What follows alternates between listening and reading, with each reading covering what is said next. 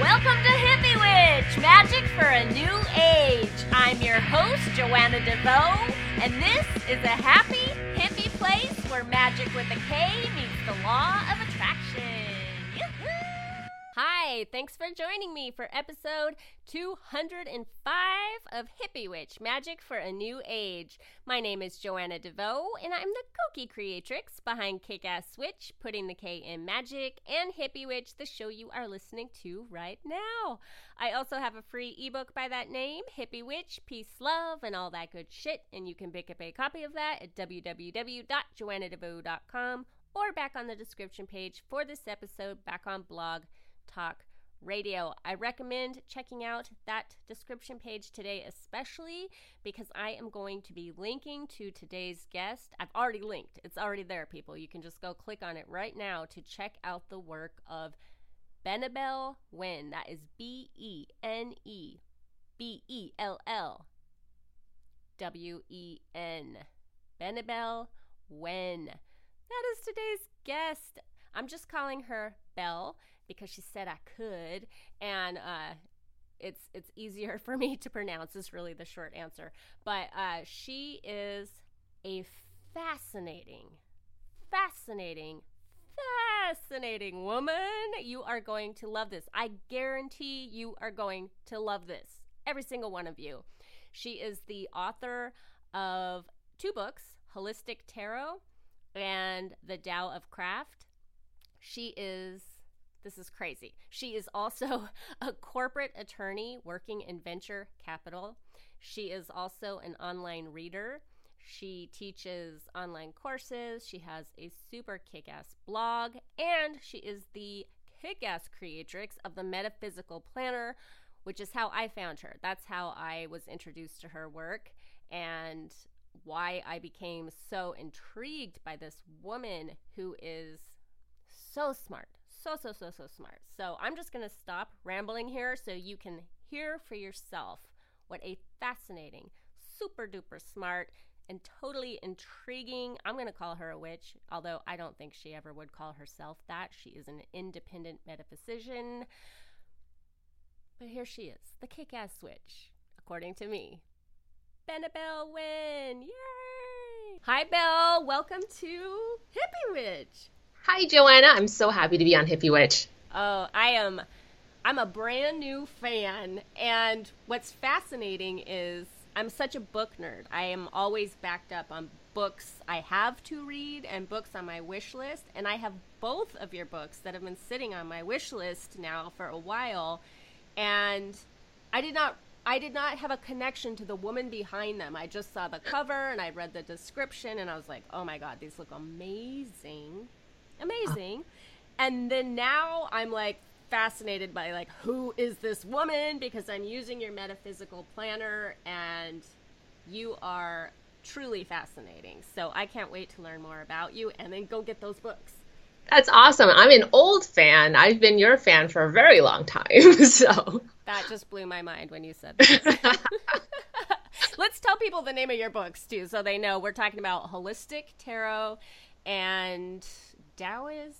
Oh no, I'm forgetting the. It's fine. It's the Tao of Craft. So, right. I mean, people these days say the Tao of Craft because of the new sort of Chinese um, pinyin system that is now more uh, dominant. But if you're going back with the Taiwanese system, they still say Tao, but it doesn't matter. Tao, Tao. I'm good with both. Tao. Okay, Tao of Craft.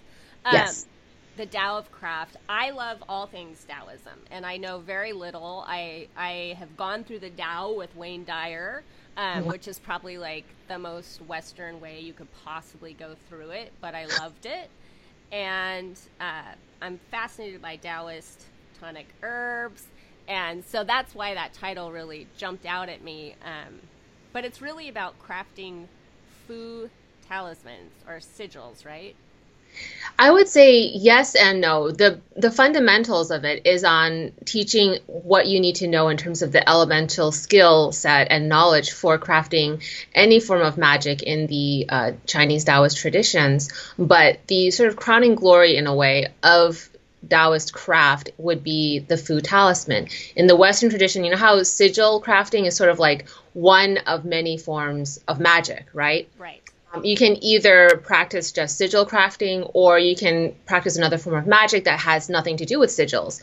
Um, in the Eastern tradition, by and large, any form of craft is going to, in some way, integrate sigil crafting, whether it's through the crafting of a seal or the actual talisman. So that's why, even though it is about talismans and the sigil, it, to know anything about Taoist magic, you have to master the sigil.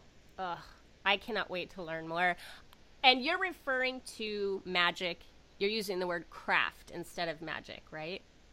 Yeah, so there's so many reasons for that. I think the first one was I felt like if I used the word magic before we even get into the conversation I want to talk about, which is what the book is about, I have to make a very strong argument and explanation and define what magic is. And I wasn't sure I was ready for that. And I felt like craft made more sense because it has to do with my active engagement. Craft is my practice. Craft is my study of this particular area or, or, this particular field, right? So it doesn't. We don't need to talk about magic. We're talking about energy and my study and my actual work with the with the energy.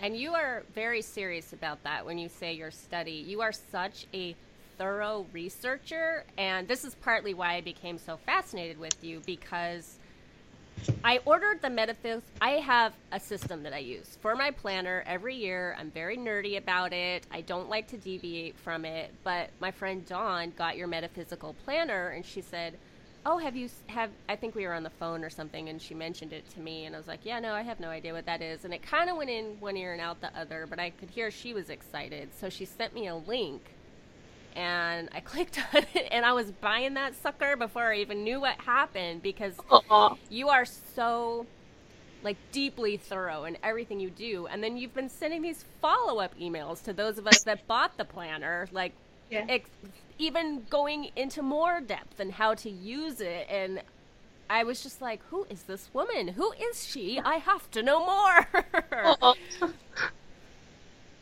So hello Oh yes. Oh, good. You're there. I'm still here. I was just like, oh, she's so sweet. I didn't. I had nothing to say after that. okay, just it's just but a fact. You are a thorough researcher, and I also want to say this is something I've really been wanting to ask you about. You are a corporate attorney. Yeah. Working in the field of venture capital.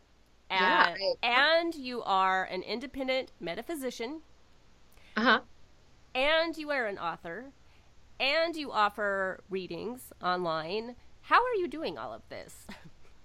Uh, it's hard. I, I don't sleep a lot. Um, I generally wake up and I start working around 6:30. Uh, I work throughout the entire day and I don't go to sleep until around 2 a.m. And I'm sure that's incredibly unhealthy.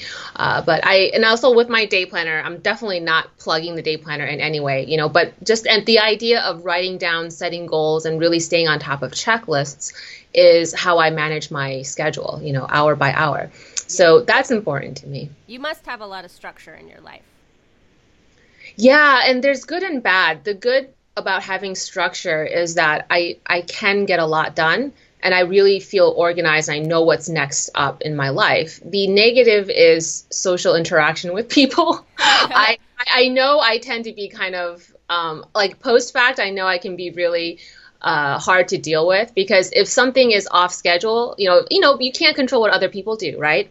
So if something's late or something is not like on cue per my schedule, I get really antsy, and I try, I've tried to learn not to do that. But that that's one of my personal problems. I have to learn not to be antsy when other people, you know, have their own lives.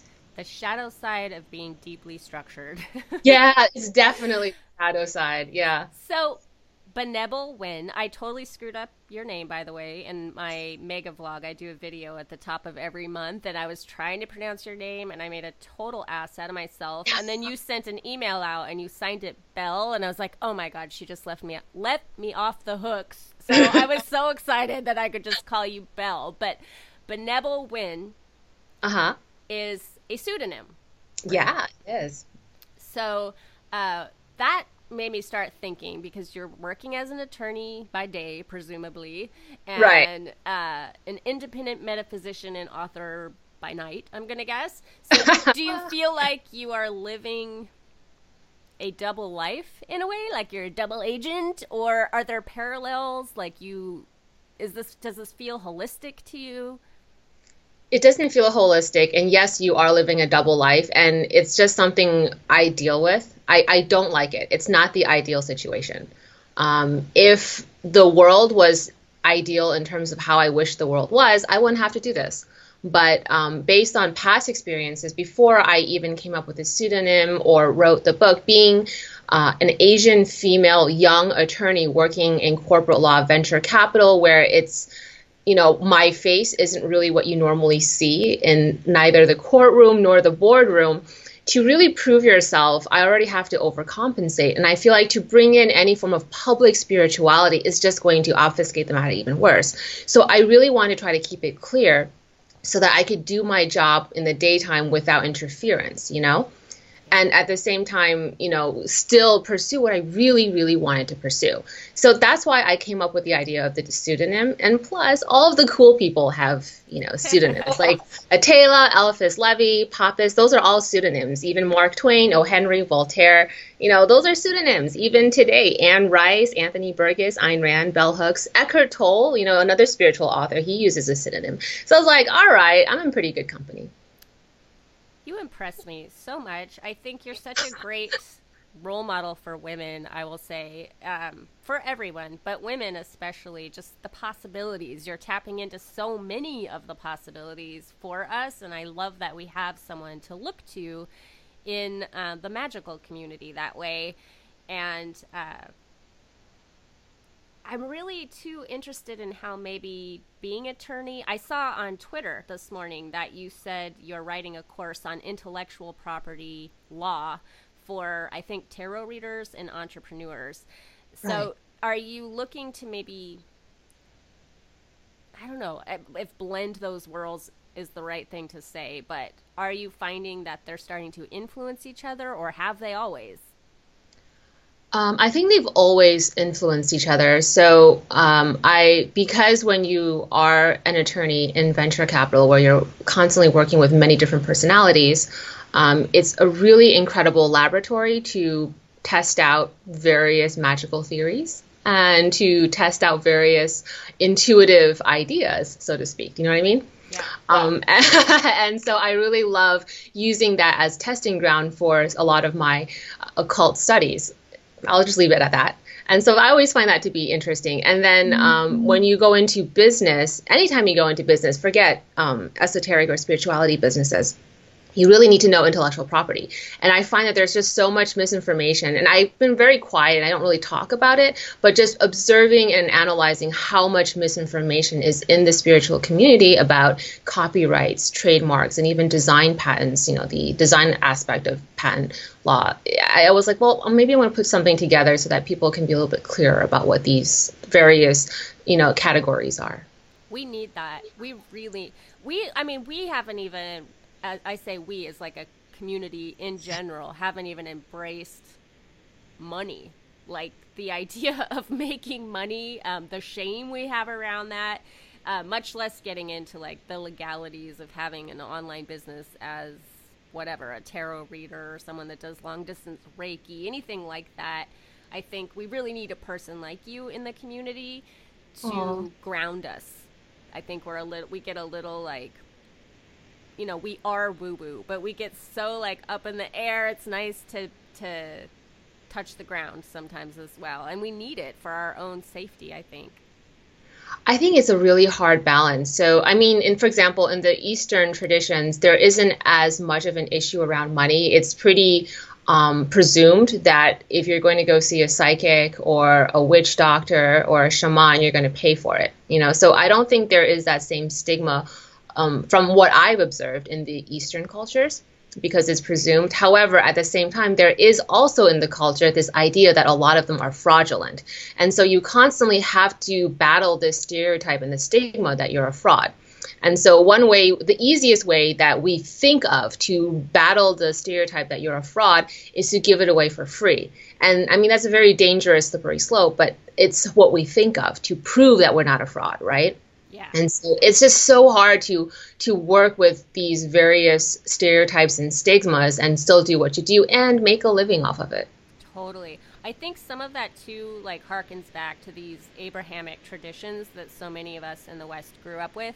And these mm-hmm. ideas that money is the root of all evil and it's harder for a rich man to get through the gates of heaven than it is for a camel to get through the eye of a needle. I, like oh yeah. we grew up with that. So even though we may leave those religions behind in search of something more liberating we still have that embedded in our psyches i believe. And i think that has a lot to do with that shame around money in our community you know the fascinating thing for like if i'm just going to talk about my personal opinions is if you're talking strictly in terms of spirituality and this applies across the board even to doctors and lawyers that's right. You know money does does complicate a lot of things that should be more spiritual holier than that whatever you want to say. So in terms of idealistic idealistically should the entire society be one where we all give away our trade for free so that you know you scratch my back i scratch yours if i need a psychic reading but i don't know how i can go to you joanna if you need legal advice you can come to me and everything's free but it's equal because you've got something and I, i've got something Right. So I agree with that on this like crazy idealistic utopian level, but that's not the reality. Lawyers charge, doctors charge you know even you know restaurants charge. And so divinatory work is a valuable service. And so it should be put on the same line and hierarchy as all of these other professions. So why is it suddenly given this strange uh, you know exception to the rule that oh well but, but you you can't charge? That i don't really understand. Right yes. Thank you for making that point. Um, so are you the first I guess speaking about Abrahamic religions and Western culture, you are American. You were born here, you were mm-hmm. raised here. Were your parents as well? No, they came from Taiwan. So, so your parents are Taiwanese. Yes. And um, I just noticed so, so many.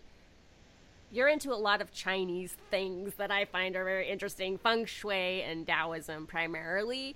But you are Taiwanese, so I was wondering if you could just quickly give us the distinction um, or help us understand because it's it's very yeah. incestuous, but I know Taiwanese is its own thing now. So can you help us understand that a little bit better? So, first, I want to make it clear it depends on who you ask. So, since you're asking me, I can only give my perspective, right? So, that's really important to sort of get out of the way. Um, I think the distinction between Chinese and Taiwanese is a political one. It's a very important one because politics and socialism is and social uh, social ideas are very important. But it's a social and it's a political idea that there's a difference between the Chinese and the Taiwanese, right? Mm-hmm in terms of culture, what happened was the Hong Kong and Taiwan culture is actually a lot more. I don't know if I would say authentic, but maybe preserved from the times of dynastic and imperial China. And that's because after communism set in in the mainland, um, it became a lot more atheistic and uh, science oriented, which is a good thing. It became more about being uh, scientifically progressive. And so they felt in order to be scientifically progressive, they needed to denounce and condemn all of the old traditions of their culture. And so the first to go was Taoism, especially especially when you enter modern China. It began really with the Qing dynasty. And then when communism set in, that's really when you saw a lot of Chinese uh, landscapes change and become more modern and become more Western. So then Hong Kong and Taiwan was able to preserve a lot of what old China looked like. So then I use the word Chinese because that's that's what it is. You know, um, the Taoist tradition is native to China. Right. Okay. Wow. so it culturally, spiritually, it's all Chinese and then it's just a political distinction. Do you were your parents into feng shui or Taoism or anything like that, or was it you like reaching out to try to tap into some ancestry or your roots? Why did you develop an interest in this? It was very much in my family. So, my father's godmother is this woman I refer to as a psychic nun. I don't know what else to call her. Um, she well, she was a nun, um, but she's a nun in the Buddha in a Buddhist sect, and she was just this woman that everybody went to for divination and uh, for herbs. So I mean, she really identified more, I guess, with the psychic side where she did divination. But if after the divination, you know, something wasn't very auspicious, you know, she'd give you prescriptions, and the prescriptions were very magical in nature. Uh, my grandfather on my mother's side was an herbalist where he did traditional Chinese medicine.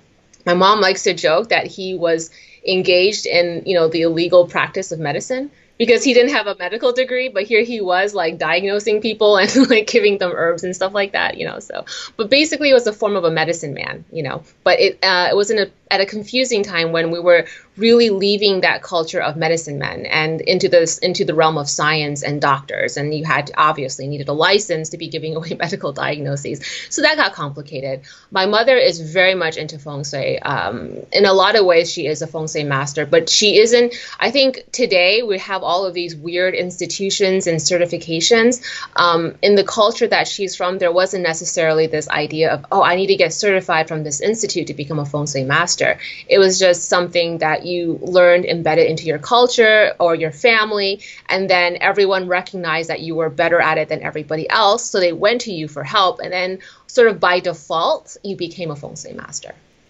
You are pronouncing that in a way I have never heard before. Are you saying feng shui and not shui like I've been saying it? So the mainland, so if you speak proper Chinese, um, when you say water, so the word means wind, water, right? And so, for example, how uh, feng shui is pronounced by my by my husband, who's mainland Chinese and speaks quote unquote proper Chinese, he'll add that r, that shui. I can't even do it, that shui sound, right?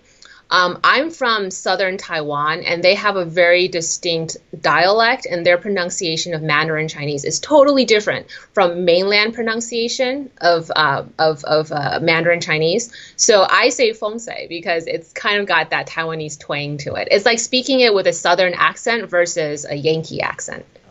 I'm gonna stick to the Yankee accent, so I don't feel like a total imposter because I've been saying it wrong. I guess feng shui, but um... no, that's the correct one. So I actually was. So technically speaking, I'm the one saying it wrong because it's like I'm saying a lot this, you know, right? Oh, I see. Okay, I see. I'm speaking it with a drawl. that's kind of the difference.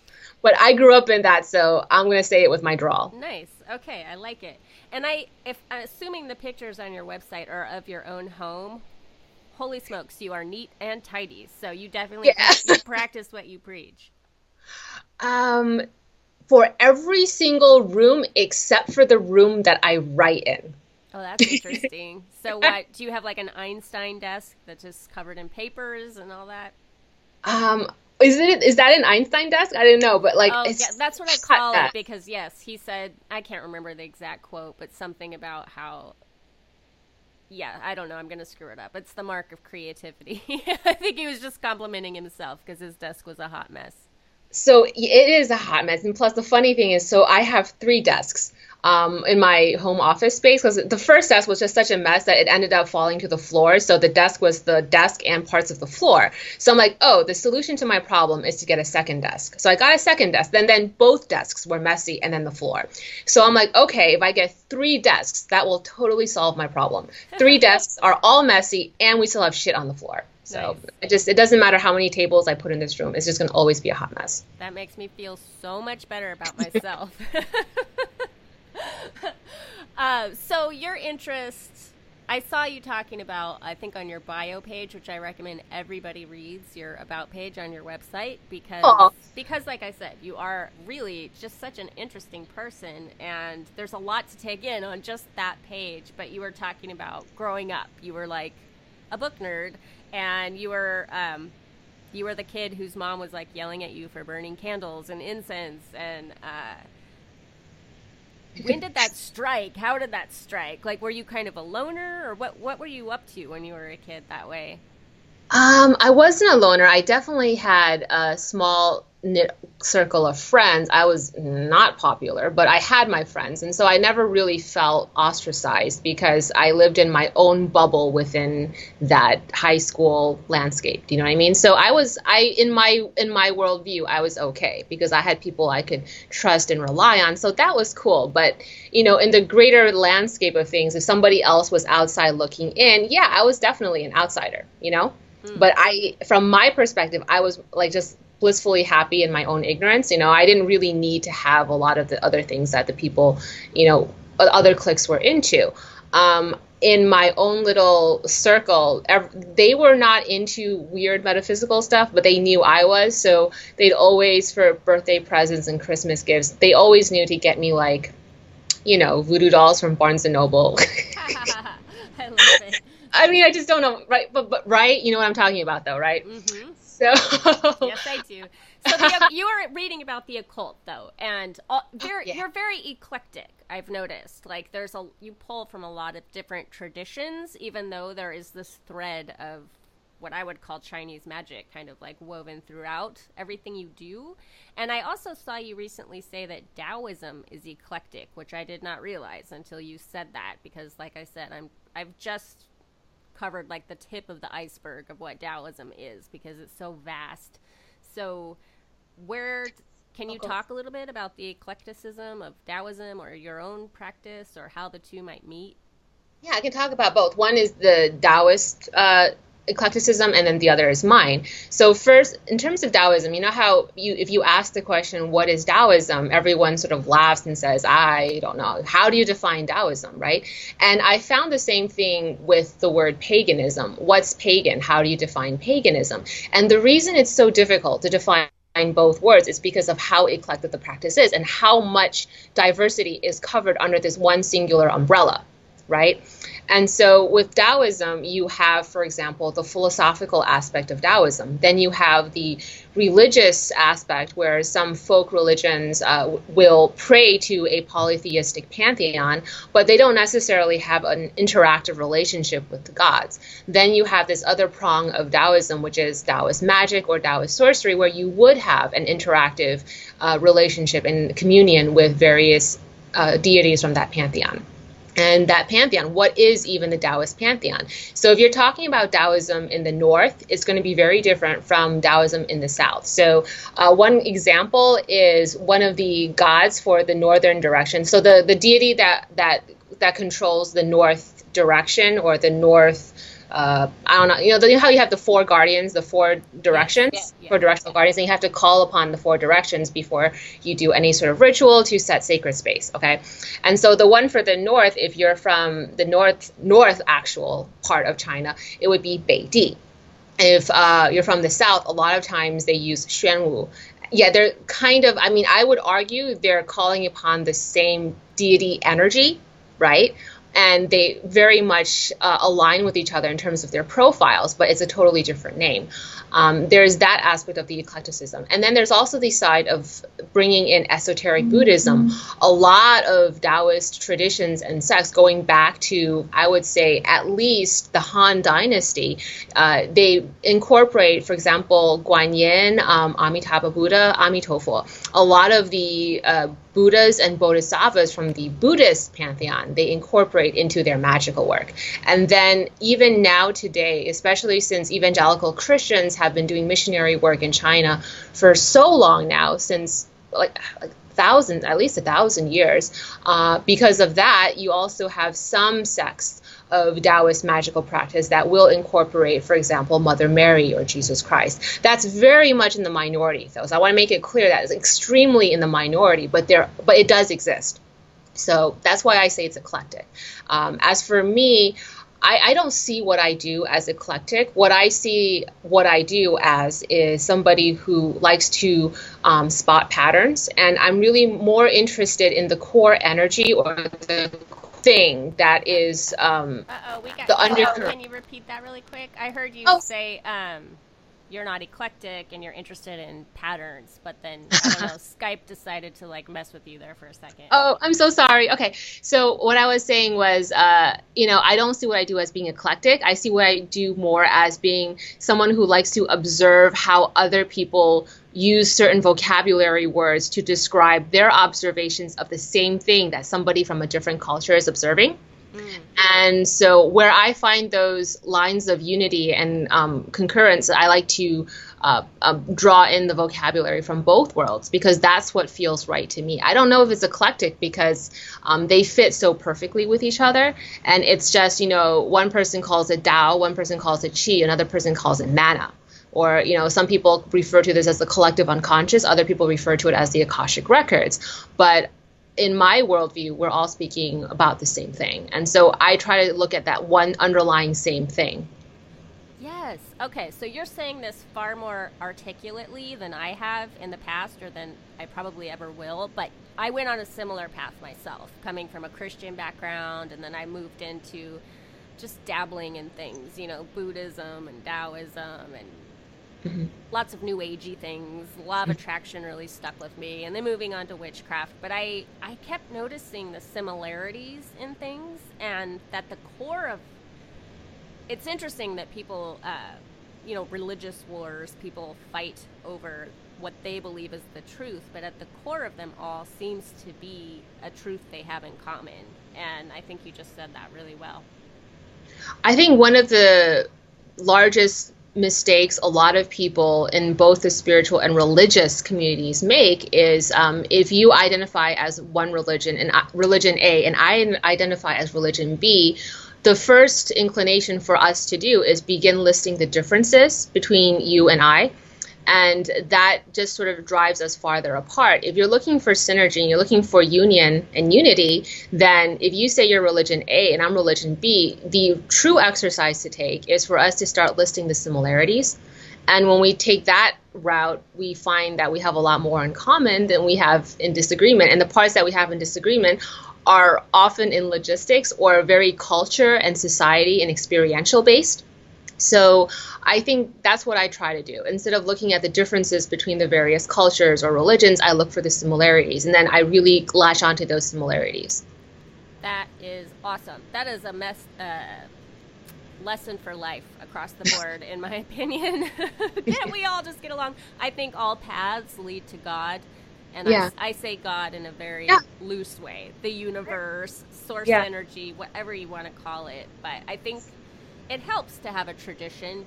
It's like so beyond our understanding as human beings, I think, that we just by necessity have to break it down to just try to understand a teeny little piece of it, you know? So we all have these teeny little pieces pieces of it, but we're looking at the same we're looking at the same source just through different lenses is the way that I see it. Yeah, absolutely.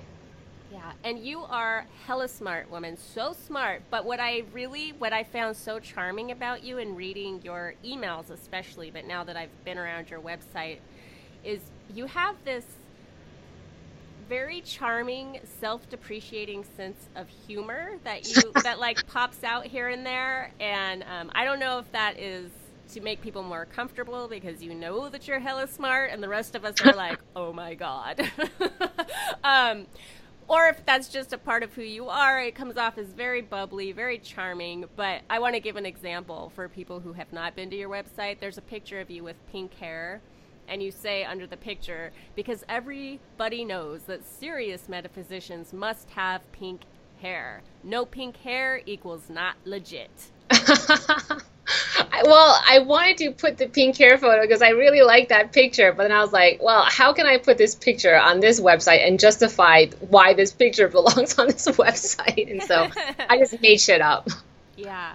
Yeah. Well, where, where does that sense of humor come from? Do you feel like it's your sort of defense mechanism to ease people into being comfortable around you or is it just just it's always been there. It's just who you are? Probably a little bit of both you know? I think it's it's my natural go-to way of connecting with people. So it is something that's uh, who i am.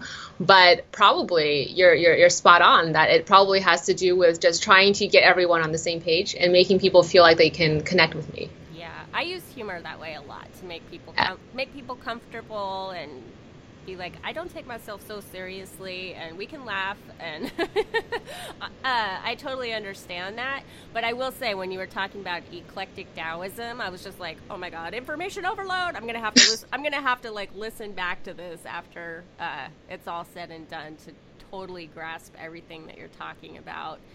Uh, did you come from i know a lot of chinese families there's an emphasis or i shouldn't say i know i think the, the cliche is there's an emphasis on education and um, maybe that's just a, is that just an asian thing or is that because i know japanese people are like that as well but um, did you grow up like that with the emphasis on education and academics? How did you become a lawyer? Oh yeah, there was definitely an emphasis on education, but I think my so my mom and dad, it really I have to pay tribute to the fact that they themselves were so different from each other they of course both emphasize education. You know you'd emphasize education. I emphasize education. But my father was a lot more austere. He was he, he is a scientist. He's a physicist. So he's very much about um, academic excellence. My mom is crazy. She likes to well, not she likes to. I feel that's always not nice to say. But in her world and she believes that she can see dead people and she believes that she can traverse to other realms and come back with messages from the dead. And so, I mean, that's enough said, right? If you have someone with that kind of an ideology, you're going to be living in a very different family structure. And so, even though they emphasized education, she was very open minded, as you could probably guess. Anybody who's into sort of the woo woo and the spiritual communities, they tend to be very progressive, tolerant, and open minded and outside of even the ridges ridges of their own culture. So she she operated outside of the ridges of her own culture and i was given a lot of room to be different. Okay this explains so much. So you sort of were like you got the best of both worlds there it sounds like. You i had oh my god I, I was so privileged. I really got the best of both worlds. Yes yeah that's why i think you're a role model because i think uh, for a lot of us we don't grow up with that kind of head start in life. You know, our parents, parents that make us feel valuable, let's say. Um, and so we go through our 20s sort of like fumbling around in the dark and who am I? And, you know, all these crises of personality. And, and then we see someone like you who's like gone all the way in school and has a super kick ass career. And oh, yeah, her side gig is being a published author. And, um, a really prolific. I keep saying independent metaphysician because I keep, I keep wanting to come back around to that because you do define that on your website. But it's nice to see somebody that is just sort of in the flow of life and enjoying themselves and participating as much as possible because for a long time I could not do that. Like I was so busy like navel gazing and trying to figure myself out and trying to get my shit together. I'm very much a late bloomer. So it's exciting to see the possibilities in someone else who is not going through that. Do you know what I'm saying? Like it, it gives you a standard like, okay, that's possible. Like how That's do I, so yeah. How do, I, how do I get there? it's so heartbreaking for me to hear now that I connect to more people. I guess I really did live in a privileged bubble in terms of having these many clashing, seemingly clashing ideologies actually work in harmony because they were, after all, a married, happily married couple. Uh, I so I was I was really lucky where um, you know, I was pushed toward academic rigor, but at the same time, if I had a weird dream, she would really want me to take it to the next level and figure out what that means. Or she would take me to see various psychics and spiritual teachers, or she'd force me to go meditate for three hours when I was just a small child.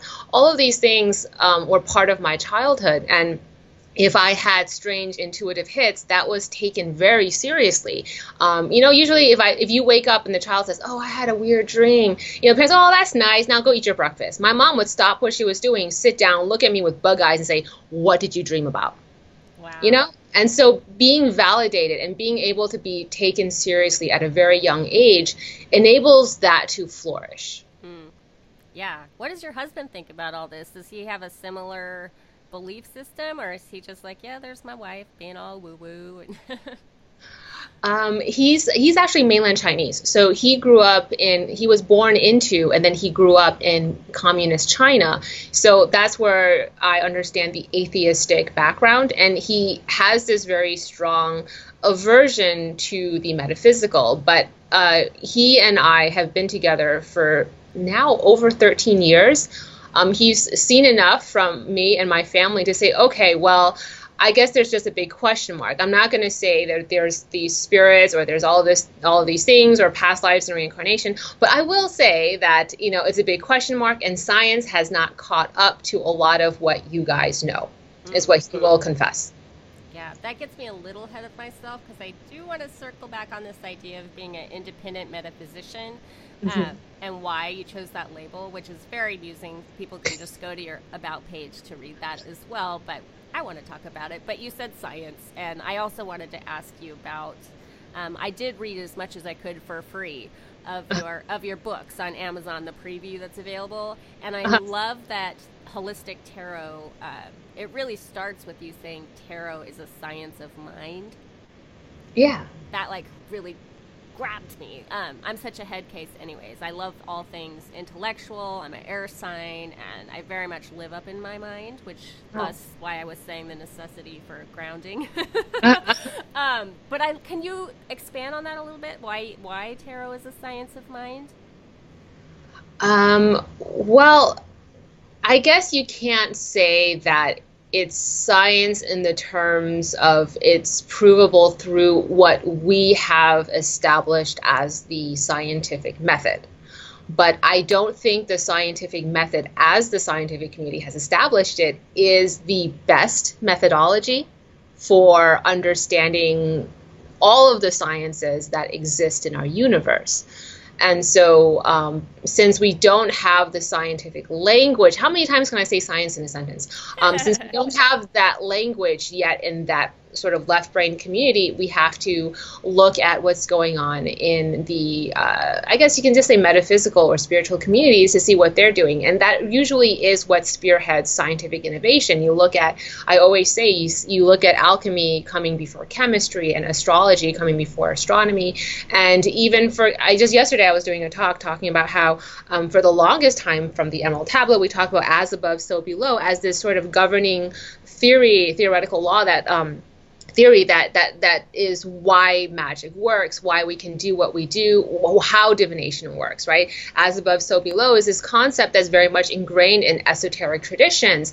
And just now scientists are looking at figuring out a universal body of law that governs both the galaxies and the earth that governs both uh, the brain neuron and the universe. And you know that something that is the brain circuit is the same law that governs what is the uh, uh, social networks and the internet. And so these are real uh, scientific explorations that they're doing now. And You can read about them in the journals. And this is something that has always been part of the esoteric traditions, right? And so I think it's important to sort of have both work hand in hand. And that's why I kind of see tarot as a science of the mind. Yeah, I get that. When you were explaining that, I was thinking too of as within, so without. I was thinking oh, of. Yeah. Um, Paul Stamets' work with the uh, mycelium running, like how really mushrooms are covering our planet and um, they're interconnected like where we can't see it it's underground. But he talks about that as the original like internet um, mm-hmm. and you mentioned social i think social media or the internet or something. And my mind immediately went there because i think uh, nature is a template for everything. It's for who we are and that as above so below as within so without we can mm-hmm. look to science that's already been done like the science on the mycelium and maybe contemplate how that's reflected within our own minds yeah, and even that concept, like the idea behind as above, so below, you know, as without, as within, as within, as without, it's in Taoism as well. The concept of inner alchemy and outer alchemy, and it's it's very much ingrained in pretty much any esoteric tradition you're going to look into across all civilizations. They just use different vocabulary. Fascinating. Okay, so let's talk about independent metaphysician as a title because it's a mouthful and. Um, and I have a feeling you probably had a hard time putting a title to what it is that you do, because because you do a lot. Uh, why independent metaphysician? Um, it well, why is, is the best thing I could come up with. I can't come up with anything better than that. Um, I, I just didn't know how to identify what I did, you know. Um, so that sort of is a very generic term that you can't really argue with. Do You know what I mean? Like if I say witch, if I say sorcerer, if I say ceremonial magician, we get into a lot of uh, discursive conversations. And I think independent metaphysician, who can argue with that? Right. It's so generic and so like blah that okay, that's what she is, that's what she is. so mm-hmm. Yeah, and you're not connected to the independence has to do with not being connected to any what traditions, yeah, right? right? Okay. Yeah, um, so that's another thing. I, I don't want people to think that I speak for uh, Orthodox Taoist uh, magical lineages because there are a whole bunch of them. And I, I go into exhaustive detail about the history and the cultural legacies of Taoist magical traditions in, in China. And since I don't, I'm not part of any of those, I want to make it very clear I'm speaking about it more from an outsider observing these various lineages than, you know, somebody who's, oh, I'm, I don't want to say I'm some sort of a master or teacher, which I see a lot of people do, even though they're not. And so I wanted to make it very clear where I was coming from. So basically, I wanted it to be a full disclosure. Right. I saw something interesting. I can't remember where, but it was um, you were talking about appropriation and you made a distinction between you know approaching let's say like a westerner le- learning um, fu talismans mm-hmm. approaching it with a kind of referen- reverence and mm-hmm. respect versus just you know having it be decorative can you expand on that a little bit for anybody who's listening and is like yeah but i'm just like a white girl from the south is it okay for me to even like pick up a book on Taoism? Like, what is what are what are the spiritual laws going on here? Wow. So I don't even think they're spiritual laws. I think they're social and Correct. civil. I think a lot of you know you have to really talk to different people everybody will have a different opinion on this i try to take it from the perspective of a spiritual um, vantage and i just think that if i it's kind of like for example why i believe even though I'm not Muslim, if I'm going to be talking about it, and I can talk about it, and I can de- depict various aspects or, and relics of that, I should and need to do it in an informed way. Number one, I have to be informed. And number two, in a way where I genuinely and authentically have the same level of veneration as those who grew up in that uh, culture.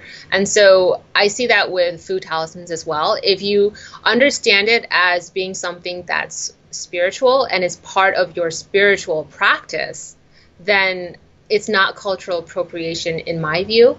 I think it becomes cultural appropriation when you take out take it out of its context. The context of fu talismans is spiritual in the sense that it's magical, right? And if you say, oh, I'm going to put these, I'm going to create a logo for a fashion company with fu talismans because it looks cool and it's really cute, I think that would um, be troublesome. But if it's part of your magical practice, I just, I, I don't see that as being cultural appropriation at all. Yay, I totally agree. Thank you for saying that. Uh, I, I have a feeling that I am just at the beginning of what is going to be a long love affair with your work. And now i feel this need to like oh my god i have to catch up with all the things. I have to read both the books because i got wind of you have a third book coming out don't you? Or you're working on it? Yeah just working yeah. Holy smokes woman. We all need to catch up. Like your blog is so fast and uh these books look so fascinating. I can't wait to dive in. What do you have coming down the pipeline next that people can look forward to, if not that book? Um, or is that book the thing that we should all be looking forward to? Well, right now it's been so I'm mired with readings right now, like doing so. I, you know, I read professionally, and so I've been really my schedule is booked, you know, with that. And so it's been really hard to work on my personal stuff. So I'm trying to see if I can find the light at the end of this reading tunnel and then kind of close that off so I can focus on some of my projects. But um, I'm really interested right now in putting together um, online courses and uh, getting into that. Um, I, I find that I want to work with multimedia rather than just writing it in a book. Um, but I do want to continue publishing. So uh, hopefully the third book will be finished in the next few years. Do you have a, a, newsletter? I, I just ended up on an email list because I got your metaphysical planner. Is there a newsletter that people can sign up for to try to keep up with you? Oh, so the metaphysician thing isn't actually a newsletter. It was just I, I, I just send an email. I send mass emails to everyone who ordered the book, right? So that they can, you know, kind of. I feel like day planners, if you don't have this sort of discipline with it from a small, from a young age, it's sometimes hard to navigate. Do you know what I mean? Like you can't just one day wake up and decide to be organized, structured, and disciplined. It does take a little bit of tweaking, nurturing, and just seeing how other people do it before you can figure out your own system. And so I wanted to really help people with that so that they didn't buy I didn't want them to waste 25 bucks. I wanted them to get the book and then actually feel like they um, that every penny was worth it. And so I kind of give them like, hey, look, this is how you can use it. Um, I do have a newsletter through Mailchimp, um, and that one gets super personal. I talk about like my various experiments and dabblings and things like that. Well, where do we? How do we get hooked up with that? Um, if you go to the About page and you scroll all the way down, I think there should be something that says sign up for the newsletter, and then you can sign up there. Oh my gosh. Woman, I'm putting in my request right now. You need to make that more prominent because I totally would have been on your newsletter by now. I, I oh. love getting your emails, and I get a lot of people. This bugs me. I don't like when people sign me up to their newsletter without permission. That drives me insane. uh-huh. um, um, so I get a lot of newsletters that I'm always unsubscribing to uh, because people just add me to their list without asking. But uh, and even the ones that I have signed up for, I just don't have the time often to read. But if I get an email from you, I am opening that sucker the second it crosses my path and loving every second of it because it is so thorough and so interesting. There's always something to learn when you get an email from Belle. So, uh, yeah, people go scroll around and find that newsletter subscription. And we better tell them the URL. Uh, BenebellWen.com. B E N E. Belle, W E N dot com. That's right. That's right. Okay, people. Well, thank you so much for doing this today, especially considering your busy schedule. And um, yeah. Until, Thank you so much for having me. yeah, I hope I get the chance to talk with you sometime in the future, maybe when your next book comes out. Oh, yeah, absolutely. That'd be great. Okay, well, much love to you. Much love to everybody listening. Peace. Peace. Hello, it is Ryan, and I was on a flight the other day playing one of my favorite social spin slot games on chumbacasino.com. I looked over the person sitting next to me, and you know what they were doing? They were also playing Chumba Casino. Coincidence? I think not. Everybody's loving having fun with it. Chumba Casino is home to hundreds of casino style games that you can play for free anytime, anywhere, even at 30,000 feet. So sign up now at chumbacasino.com to claim your free welcome bonus. That's chumbacasino.com and live the Chumba life. No purchase necessary. VGW, void, prohibited by law. See terms and conditions 18 plus.